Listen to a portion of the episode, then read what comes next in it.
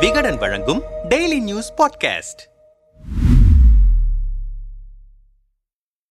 தமிழ்நாடு முதலமைச்சர் மு க ஸ்டாலினின் மகன் என்பதால் உதயநிதி ஸ்டாலினுக்கு திமுகவில் அதீத முக்கியத்துவம் தரப்படுகிறது என்ற விமர்சனங்கள் தொடர்ச்சியாக எழுந்து வரும் சூழலில் அதற்கு வலு சேர்க்கும் விதமாக திருவள்ளூர் பாக முகவர்கள் கூட்டத்தில் முதலமைச்சரின் உரையை உதயநிதி ஸ்டாலின் ஆற்றியிருப்பது மேலும் அந்த விவாதத்தை வளர செய்திருக்கிறது. உதயநிதி ஸ்டாலினை முதன்மைப்படுத்த வேண்டும் என்றே இப்படியெல்லாம் செய்கிறார்கள் என சமூக வலைதளங்களில் சில பதிவுகள் காணப்பட்டன. இது குறித்து விசாரித்தோம். நம்மிடம் பேசிய திருவள்ளூர் மாவட்ட திமுக நிர்வாகிகள் சிலர் திருவள்ளூரில் நடந்த பாக முகவர்கள் கூட்டத்திற்கு தமிழ்நாடு முதலமைச்சர் ஸ்டாலின் வருவதாகத்தான் திட்டம். ஆனால் அவரின் உடல்நிலை ஒத்துழைக்காததால் அவரால் நேரில் வர இயலவில்லை. காணொலி மூலம் சிறிது நேரம் உரையாற்றியவர் எனது உரையை உதயநிதி ஆற்றுவார் என பேசி முடித்தார். எனவே முதல்வரின் உடல்நலக் குறைவால் தான் வரவில்லையே தவிர உதயநிதி ஸ்டாலினுக்கு மட்டும் கூடுதல் முக்கியத்துவம் தருகிறோம் என்பதில்லை. முதலமைச்சரின் உரையை அவர் வாசித்ததும் கூட முதலமைச்சரின் ஆணைதானே தவிர நிகழ்ச்சி